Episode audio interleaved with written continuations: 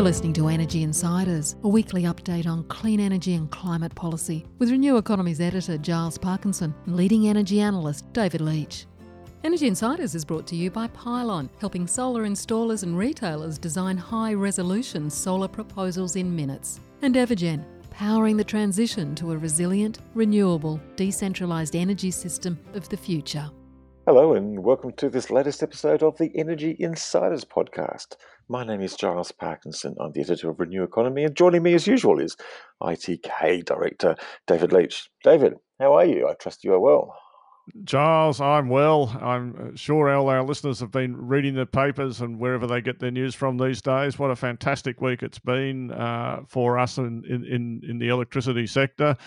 We've seen uh, some very high spot prices for the last couple of days with hot weathers, but the long term outlook, I think, is for much lower prices, as we're probably going to hear from our special guest today. Exactly, exactly, exactly. Um, yes, look, the big news I think in the past week has been the unveiling of the uh, New South Wales Renewable Energy Plan. We did discuss it last week in our podcast and our interview with Tilt Renewable CEO uh, Deion Campbell. But this week we have Matt Kean, the New South Wales Energy Minister, and David and I caught up with him on Monday on his way back from an announcement at Port Kembla. New South Wales uh, Energy Minister Matt Kean, uh, thank you very much for joining the Energy and Energy Insiders podcast once again. Giles, thanks. You, thank you for having me. Look, um, before we get back into the big announcement um, of last week about New South Wales Renewable Energy Plan, you're just on your way back from Port Kembla as we speak. Uh, what have you been announcing down there? Look, on the back of our energy roadmap that we announced last week, uh, we're already seeing the private sector responding to that announcement. And today, BlueScope launched a $20 million renewables manufacturing zone in the Illawarra. And uh, that's uh, not only uh, great for that industry, but it'll create about 300 jobs and help us provide the steel that we're going to need to build the wind turbines, the solar farms, and effectively the modern power system that we're hoping to uh, deliver for the people of New South Wales. It seems extraordinary. Um, we'll get into the details of what you announced last week in the Renewable Energy Plan, but we now have state governments acting. We've got private capital moving to deal with this, um, with, with, with the opportunities presented by the energy transition. Why has New South Wales effectively had to go it alone on this plan? Well, we know that in the next 15 years, four of our existing coal fired power stations will come to the end of their lives. And I need to make sure that we replace that capacity before it closes to avoid price spikes and blackouts. And right now, if we just rely on the wholesale electricity prices to drive that private sector investment, then I'm concerned that the infrastructure is not going to be built in time or, or in a coordinated way that's going to deliver uh, cheaper, reliable electricity to the citizens and businesses of this state. So, what we've done is provide a very clear roadmap that will give the private sector the confidence they need to replace the existing system before it closes.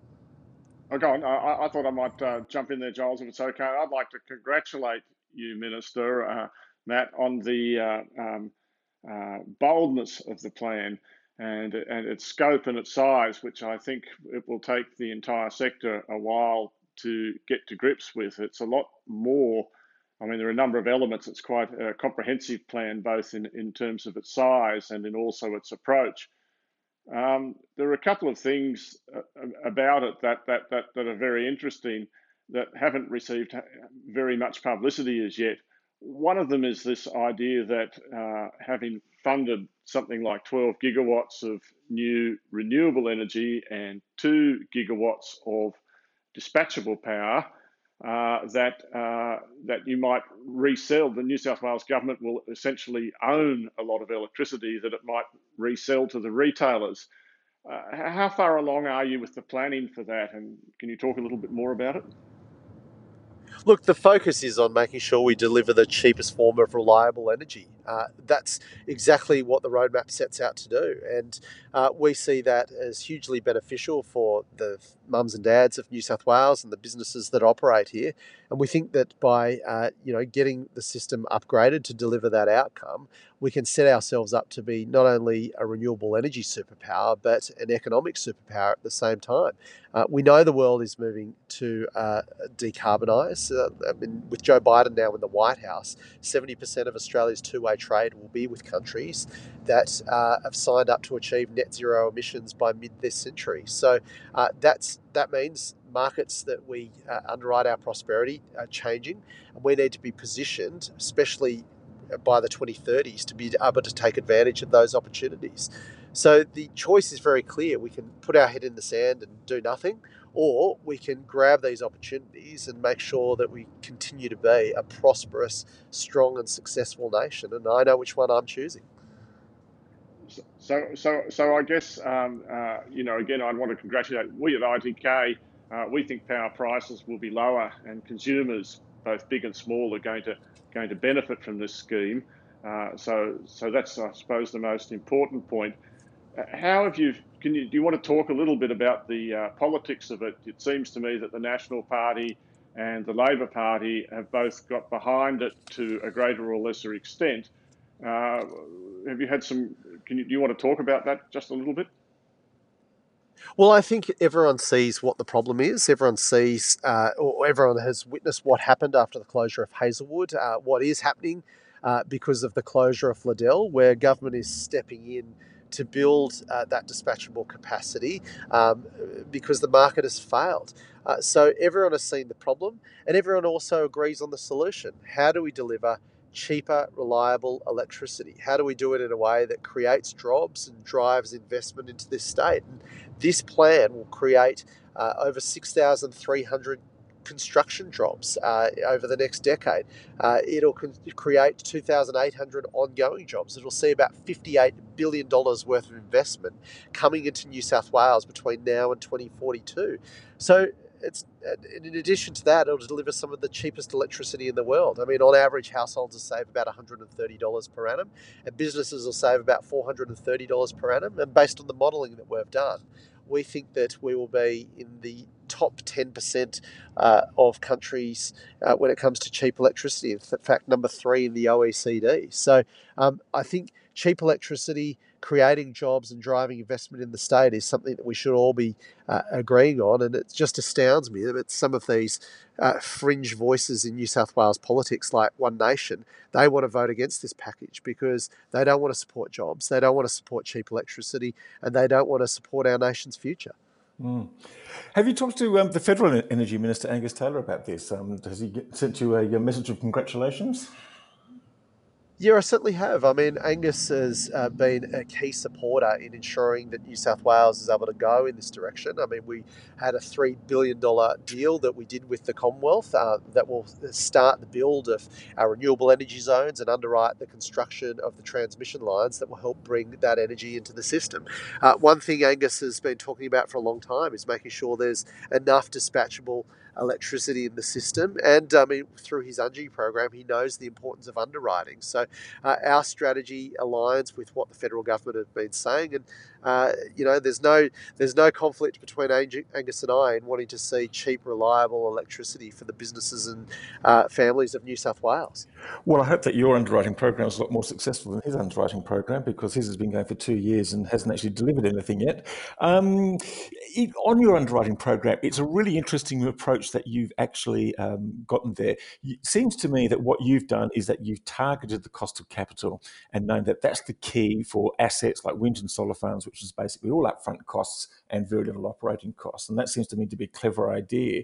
What it seems to me then you're doing is that you're encouraging wind and solar developers to have PPAs and contracts and sales contracts at least for the first five or 10 years. But then this underwriting agreement that you're providing is like a long tail that continues towards further into the life of the asset. But then it doesn't have to be a very high price, but it has to be enough just to sort of make the financiers think, okay, we're happy, we see a revenue in, uh, stream here for a long time, pretty certain, therefore we can bring down the cost of capital. Is that am I, am I summing you up correctly? That, that is that is you've hit the nail on the head. I mean, the biggest cost with these new technologies is the cost of capital. So, if you can reduce the discount rates as low as possible, that means you get cheaper electricity prices. Mm. And that's what this whole strategy has been about removing risk uh, for those investors so that they can build the infrastructure. They have a long term guarantee on uh, their investment and uh, as a result, deliver cheaper electricity into the state. Um, it's, it's, it's innovative, it targets the big problem, and it takes advantage of the new technology that's emerging uh, and doing it in a clever way. Mm. Who's going to be running this? You've got this new consumer body that's going to be um, kind of like an independent body that's going to kind of deal with these contracts. Who, what, what sort of people are going to be running that, and um, and and to what extent will they be arm's length from the government? Uh, well, we want to make sure that we've got an independent consumer champion. I mean, that, that position is going to be key to uh, keeping costs down in our scheme. Uh, at this stage, we'll be considering using AEMO to do that work, but uh, we're working through the process. We want to get a strong uh, regu- someone with a strong focus on keeping costs down, that's going to be a consumer champion, that will ensure that we can coordinate the build of that firming, that transmission, uh, that generation, and that storage in a responsible way uh, to ensure that it's delivered before existing infrastructure comes to the end of its life. Could I talk a little bit about the process from here? I suppose, first of all, the legislation has to be enacted and then I'm also interested to understand the timing in, in the sense of, I guess, when the renewable energy zones, each of them in turn will be sufficiently complete to allow for the uh, for, for the wind and solar uh, support pro investing process to go ahead. Yes, uh, David. I mean, obviously, we need to work through exactly uh, the timetable to bring on each of the renewable energy zones. We've already flagged that the Central West Orana uh, renewable energy zone will be the first piece in the jigsaw. Uh, that work, we hope that uh, the the first sod will be turned uh, in 2022 for that project, and construction will be able to, to commence then.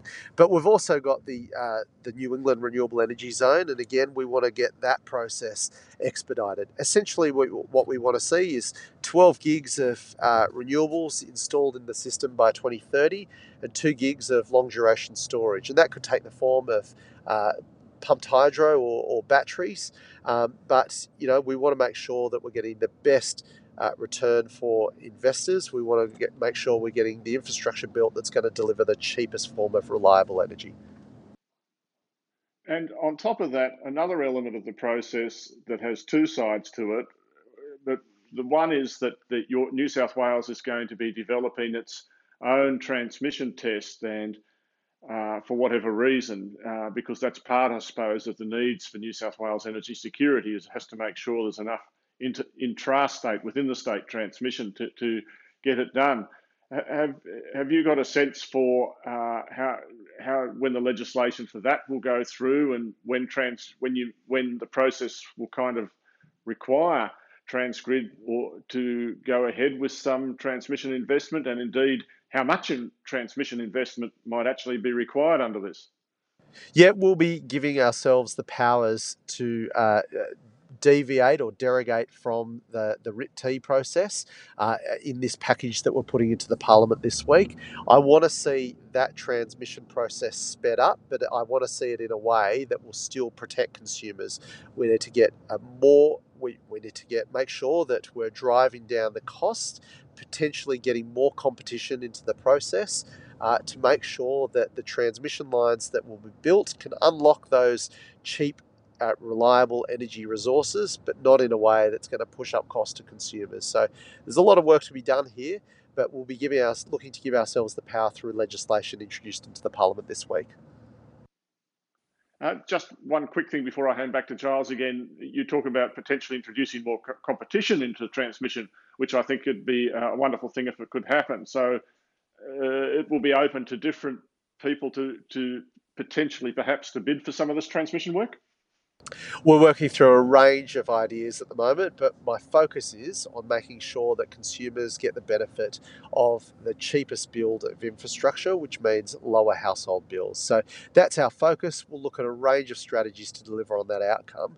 Uh, but right now, Uh, we want to make sure that we've got the systems and processes, the market signals, and the regulatory settings in place to coordinate the build of generation, storage, firming, and transmission. And that's exactly what the Energy Roadmap package in the Parliament uh, this week is seeking to do. Just getting back onto the process about um, encouraging those new wind and solar developments. I mean, you're talking about an underwriting scheme, but it's mostly focused on the back end of the life of the contract of the, of the life of the asset. So you're kind of relying on these people to come up with some sort of firm contract in the initial stages. Where, who are they going to be contracting with? Where are they going to get those um, PPAs from? We think there's big opportunities uh, with government loan. We think there's big opportunities uh, with big users across the state. Uh, we don't think there's any shortage of opportunities to to get those PPAs, uh, but we're backing that in with our underwriting scheme, and we think, you know, having done a lot of work with um, KPMG and Aurora Energy um, who who were our advisors on this project, we think that uh, we've got the right policy settings and framework in place to be able to deliver that infrastructure that we mm. need. And have you thought about um, the, the, the, storage component? Because the storage component is not really yet valued by the market. Now, you're obviously going to have an underwriting component for that. Have you got any idea of how, what that might look like at this stage? Yeah, well, there's two pieces of the jigsaw here. We need those two gigawatts of power on to, of uh, long duration storage on top of Snowy, Snowy 2.0. Uh, we've, we've already announced that we'll be having a direct grant process to encourage uh, people to do the feasibility work on potential pumped hydro projects. Uh, so there, will be uh, redeemable grants effectively. Um, uh, so that will hope to what we hope to achieve there is more competition with people putting forward proposals that are shovel ready for long duration storage projects. So think pumped hydro, and then we'll have uh, a competitive process. Think reverse op- auctions uh, to make sure that we get the best and cheapest deal for the consumers. So um, we're working through the process. We need this legislation passed through the Parliament this week uh, that will hopefully bring on uh, that long duration storage that will set us up for the future. Mm. You, you, may have seen Victoria and South Australia competing for the title of um, the biggest battery in the country. Um, Victoria, just two weeks ago, did a, um, a, a, large battery that will essentially upgrade the capacity of the link to New South Wales. And then AGL popped up last weekend um, with an even bigger battery, and most importantly, one of four hours storage, which is actually the first time we've seen such a big battery doing such long storage in um, in, in, Australia. So that suggests to me that um, that's taking the place of the gas peaking power stations. Um, is New South Wales planning to come up with a slam dunk on both those states with an even bigger battery? Well, we've said that we want two gigawatts of long duration storage, so I think that trumps all of them. yes, yeah, absolutely. Um, uh, Matt, um, Matt, can I just uh, can I ask, uh, sorry, uh, Giles, sorry, one of the things is that there's always losers out of any process. And, and, we talk about a lot of the winners, and I can't tell you how supportive I am of such a big, bold vision that I think this is what government's here to do. It's not here to stuff around with little things, it's here to get the big jobs done. Um, but nevertheless, there will be some coal stations that are going to close, that were going to close anyway. Uh, and there are going to be people affected by that, uh, just as there were in the car industry or farmers that get changed by productivity. But um, is there any? I mean, is it does it make it easier if there was a process to smooth everyone through that in terms of trans, the transition on the labour force? The Labor Party talks about a just transition. I I don't know what just really means, but I, I do think that keeping as many people as happy as possible is the best way to get things done. I just wondered if you'd thought about that at all. Oh yeah, very much so. I mean, uh, this is the this is the reason that uh, dealing with climate change has not been successful in this country because no one's come up with a plan to make sure no one's left behind. That's exactly what my plan intends to do. We realise that the workers in those power stations, uh, they need to be looked after. We need to make sure that those at the end of their careers are getting redundancies, for example. We need to make sure those at the start of their careers are getting the training and support that they need. Um, there's an important role for government to play in delivering on those things, just as there's an important role for industry to play. I think that if we can get this, manage this transition, or uh, make sure that we don't leave anyone behind as we move from older technology to newer technology in our uh, in how we generate electricity, if we can create the right model for this, then we'll be able to make sure that as other industries uh, see new technology coming in, we'll be able to manage that process as well. So there's a lot at stake here. I want to make sure we get it right to deliver cheaper, reliable energy for the families and businesses of New South Wales, but we support those communities and those workers in transitioning to new opportunities, and for those that are at the end of their careers, that they're appropriately supported with appropriate redundancy packages and support. So there's a lot of work to do. Our package is quite quite comprehensive, but there's a lot more that needs to be done, and we do need a whole of government, whole of community approach to deal with some of these big challenges. One other little thing before I hand back to Giles, or, or maybe not quite so little, and, and, I'm greedy here with my questions, but it's just that if there is any net cost to the consumers out of this, it's going to be borne by the distribution companies. And there's quite an argument that distribution tariffs aren't aren't fair because, for instance, solar households don't pay as much as uh, uh, as as non-solar households. Uh, when I, I, just throw it out there that when when you finish getting all this reform done, you might think about uh, reforming New South Wales distribution tariffs as well. But maybe I'll hand back to Giles. Probably no need to comment on that. Just a thought. Thanks, Dave. I'm probably happy to comment about that, um, David. But anyway, look, just a couple more questions from me. Um, thanks, um, Minister. This is probably the first time we've seen a really coherent and strong policy get multi party multilateral support um, from the Conservative sections, from Labor, from the Greens, and all the more remarkable for the fact that it is actually quite an ambitious policy, probably one of the most ambitious and most sort of progressive advance that we've actually seen in Australia to date. What's been the key that has allowed that to actually happen? I mean, no doubt your wonderful political skills, but I'm just wondering if there's something, you know, is it because there is a general acceptance now that the technology has moved to the point where really it's just like it, it's a no-brainer to shift to these technologies. There's no doubt that the technology has evolved, uh, the economics have changed, uh, but also um, we're focused on making sure that we leave no one behind. That uh, that this is, you know, we've got a story to tell our friends in the National Party about the opportunities this will create in the bush. We've got a story to ensure that we bring Labor along with us. And I've been working closely with the union movement and also members of the Labor Party who are concerned about the impacts on their communities. Um, I've also made sure that we're talking to conservatives and moderates on the uh, liberal side of politics. Uh, so this is this is not um, you know a small policy. This is a big policy. This is a nation building policy uh, where we've tried to bring everyone along on the journey there are enormous opportunities for New South Wales and indeed Australia in leading the way uh, when it comes to uh, ad- adapting to deal with uh, climate change. Um, yes, there are threats, and this is a plan that helps to mitigate those threats, but also take advantage of the huge opportunities. So I think this is how uh, politics should be done. I'm genuinely trying to find a bipartisan way forward here, and I think hopefully at the end of this week you'll see whether or not that's been successful. But I haven't approached this to be, you know, something that you know the liberal side of pol- politics ha- has has done to win the war, or you know, over the Labor side of politics. I've genuinely tried to find the policy settings uh, that are in the state's interest and in the nation's interest, and I think that's what's got broad support across the political spectrum. What about um, green hydrogen? a lot of other states are talking about um, the possibilities, opportunities there. Um, I'm just wondering about New South Wales. You're probably going to be busy enough just replacing your existing black coal generators with um, enough capacity just to keep the keep the um, lights on in, in, New South Wales before thinking about that. But what is your long term vision for for hydrogen export opportunities, or or hydrogen to sort of transform manufacturing um, within within the state?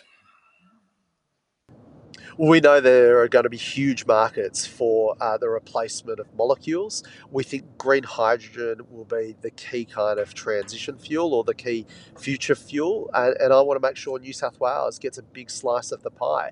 But in order to do green hydrogen, you've got to modernise the grid and have green electricity effectively. Uh, that cheap, renewable energy coming into the system, if we can modernise our grid and upgrade it when those green hydrogen opportunities are emerging, we can set ourselves up to be an energy and economic superpower. So the first step in getting green hydrogen done is upgrading the electricity infrastructure to get clean, cheap, reliable electricity. If you do that, then you're well placed to win the hydrogen wars. And let me tell you, the race is on. I was over in uh, the UK in November last year, and uh, you know I spoke at an energy conference to talk about the opportunity to invest in green hydrogen here in New South Wales. And as soon as I finished speaking, the Minister for Energy in Morocco got up and said, you know, don't bother with Australia. We can do it here. So everyone sees the opportunity which is emerging. We know that South Korea, we know that Japan have said green hydrogen is going to be key to them hitting net zero emissions. There's no place on the planet better place to take advantage of those opportunities than right here in New South Wales. And I'm trying to set us on the path to grab those opportunities and run with them and underwrite our prosperity for the future.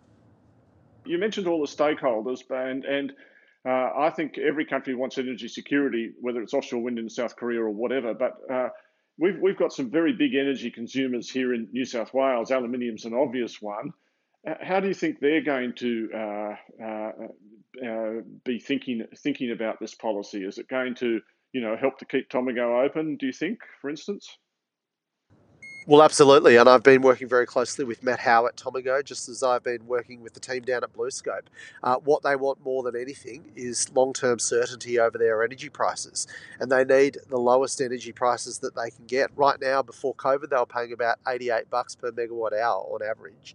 Um, you know, if I can get the prices down to between $45 and $52, that's globally competitive. That's you know that's top top 10% of OECD nations' energy prices.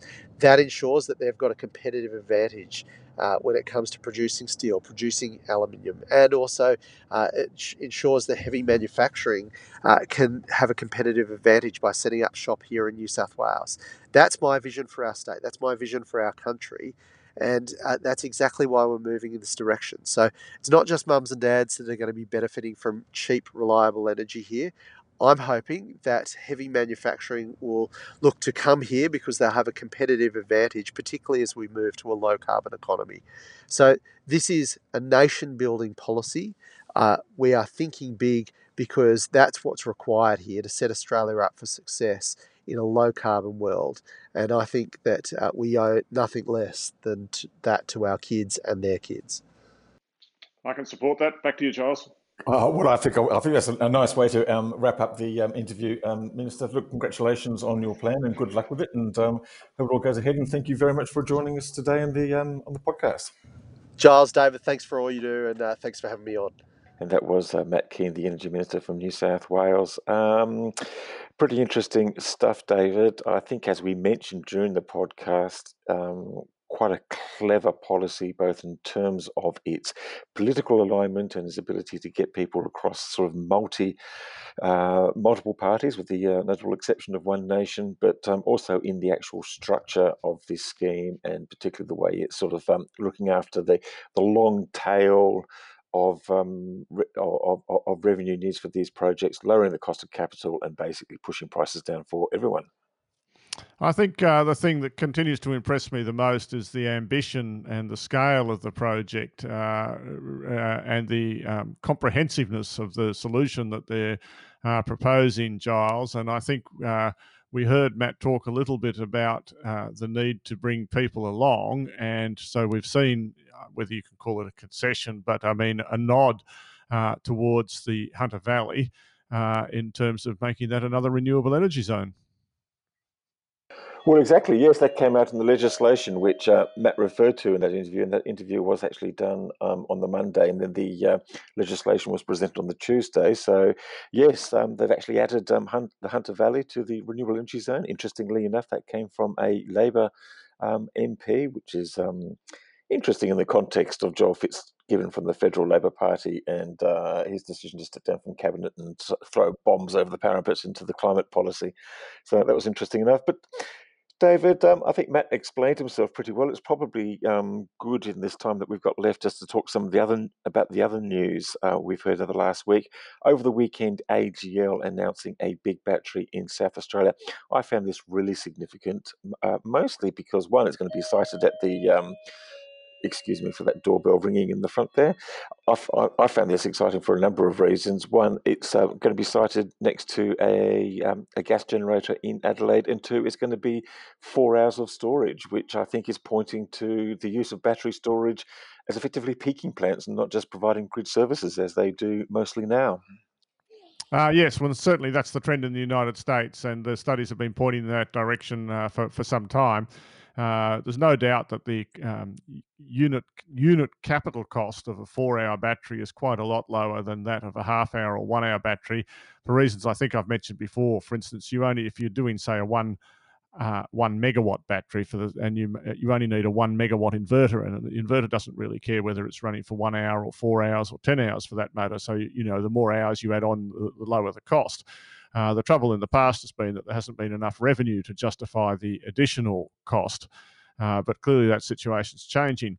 Nevertheless, having said all that, I was actually a bit surprised uh, uh by the announcement in the sense that AGL's also just built its uh, Bar- Barker Inlet uh, power station, which is providing quite a lot of peaking services in the relatively small South Australian market. So I, uh, I, I, kind of wonder exactly what this battery is going to do, but I've no doubt they've done all their studies. And it's great, I suppose, that AGL is doing this, but I still think myself overall the scale of what uh, AGL and uh, Origin and CLP are contemplating is just too small relative to the market capitalisation of the companies. And in terms of, uh, you know, if they want to continue to be the leaders in the industry, I guess, Giles, we also saw uh, another uh, small investment uh, uh feasibility study down in Tasmania by Origin and uh, Twiggy Forrest. Well, there seems to be a bunch of them. Yes, the hydrogen projects in Tasmania. Now we've heard we heard from South Australia a couple of um, weeks ago. Um, three renewable hubs um, in that state, with the possibility of um, hosting another 12 gigawatts of wind and solar.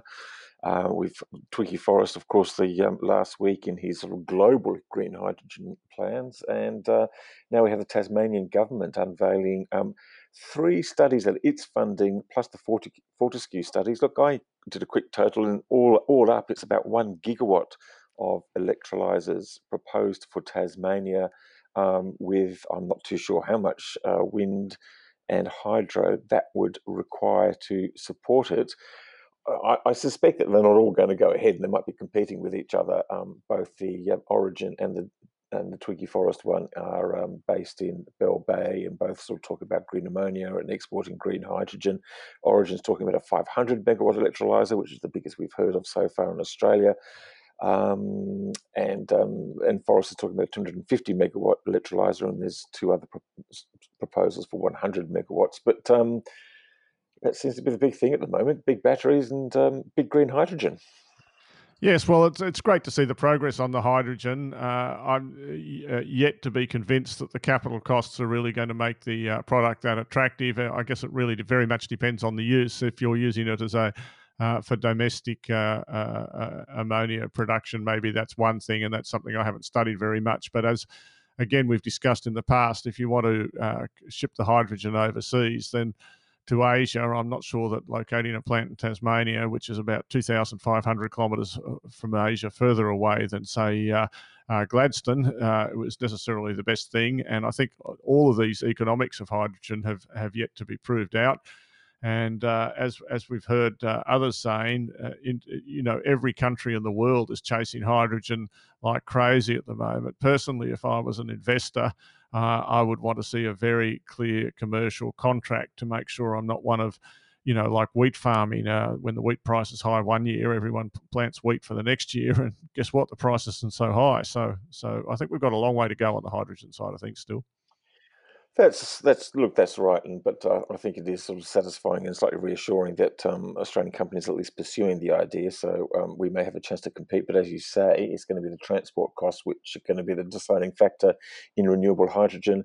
But it's interesting, a lot of focus on ammonia as well, which I guess can support some sort of domestic. Um, uh, manufacturing industry or sort of conventional um, exports. I mean, ammonia is transported anyway, so if it's green ammonia, then that might have an advantage. Um, moving along, David, um, what else have we got? Um, it's, it's been a week of uh, in, interesting announcements. Um, Victoria have done an $800 million energy efficiency um, scheme, which is which is good to hear. Good to hear from. I mean, I think um, some of the big companies have sort of been arguing against uh, energy efficiency for a long time, but they've spent a lot of money or committed a lot of money to sort of improving um, those things and expanding their home storage, um, home solar and, and storage uh, scheme. What else has caught your eye? Uh, well, I thought the uh, um, uh, BlueScope um, uh, OneSteel the OneSteel announcement uh, that, that, that Matt Kean talked about was uh, quite exciting and interesting to see that they're actually starting to make some products. To be to be used there as local manufacturing, it's it's probably not. And I still, I guess that's about the main thing that's that's caught my eye. I mean, there's the, the money in the budget for the pumped hydro, uh, to be developed in New South Wales, but that's still a long way to go. Victoria is going to spend 20 million on a three-year trial for zero emissions bus fleet. Um, you, we, you talk in other places about electric vehicles, but I think that's part of the uh, missing point. I guess the only other thing I really wanted to say is it's fa- I, am a huge supporter of this New South Wales announcement uh, and policy, and I think it's been pretty carefully thought out and worked up. Uh, but I will say that uh, it does change the dynamics for other states uh, quite a lot. You know, if you're a solar farm and you can get financial support in New South Wales and you can't get it in South Australia, that's a bit of an issue. And uh, similarly, the, all this transmission that have been worked out by the Integrated uh, Systems Plan has kind of been thrown out the uh, window in the sense that New South Wales is now accelerating all of this investment. I'm not against it, but I do think that uh, there's still a great missing void in uh, guess where, Giles? You tell me where is the missing void, and we'll see if we're on the same page. But I think we're going to be. Well, I think I was just in that national capital the other day, so um, I think that's probably right where it was. And um, I drove through the electorate of, um, of, of the federal minister Angus Taylor. Didn't bump into it at the coffee shop as I was charging my electric car, but I think that's exactly where the void is. Is that? Is, am I right, David? You are right on the money, uh, Giles, as as ever. So if we had some federal policy that coordinated, you know, the federal government would just get behind what all the states are doing, and I don't mean get behind it in in, in a nudge nudge wink wink, which I actually think they are doing. I actually don't think the federal government is standing in the way of any of this. I think that is actually a shift in policy from what we had a year ago. Uh, uh, and, and, and, but it's still not enough. You can't go from active opposition to passive to passive encouragement. What we need is active leadership. That's what you're in federal government for to provide leadership, and that's also going to mean uh, understanding that the uh, gas strategy that the federal government has is is is a strategy that isn't re, um, uh, directed at the electricity industry because gas in electricity doesn't have much of, uh, of, a future by pretty much common consensus. But there is still a need for gas in things like plastics manufacturing if you're not going to do it with green ammonia. Or put it this way, you want all your um, uh, gas consuming industries to still be around when there's a gas replacement like hydrogen or ammonia or green ammonia. Absolutely. Well, we can't sort of hold our breath waiting for the federal government to um, sort of be a bit more explicit in its support of this transition, but um, we would welcome it. And of course, we would welcome the Federal Energy Minister, Angus Taylor, to join us on the podcast, as we have asked on many occasions, but um, still waiting. I think we've had just about every other mainland energy minister on the um, podcast. So just sort of, sort of for, for, a sense of, you know, sort of complete the set, as it were, we'd, um, we'd love to have Mr. Taylor on. Um, anyway, David, I'm going to say thank you very much to our sponsors um, Evergen and Pylon to thank them for their ongoing support, and of course our listeners and um, and their feedback, and um, and to you, David, and uh, maybe till next week. Yeah, indeed, it's a pleasure as always. Bye for now. Energy Insiders was brought to you by Pylon. Pylon provides easy to use solid design software for installers and retailers with pay as you go pricing, no monthly cost, and no locking contracts. Join Australia's top solar companies who trust Pylon to design high resolution, CEC ready solar proposals. Energy Insiders was also brought to you by Evergen, the market leading renewable energy software business that optimises the performance of residential and commercial solar and battery systems. Evergen enables large numbers of systems to operate as a single fleet so network operators can use them as a virtual power plant. Generating significant value for consumers, network operators, and the energy system as a whole, Evergen software is powering the energy of the future.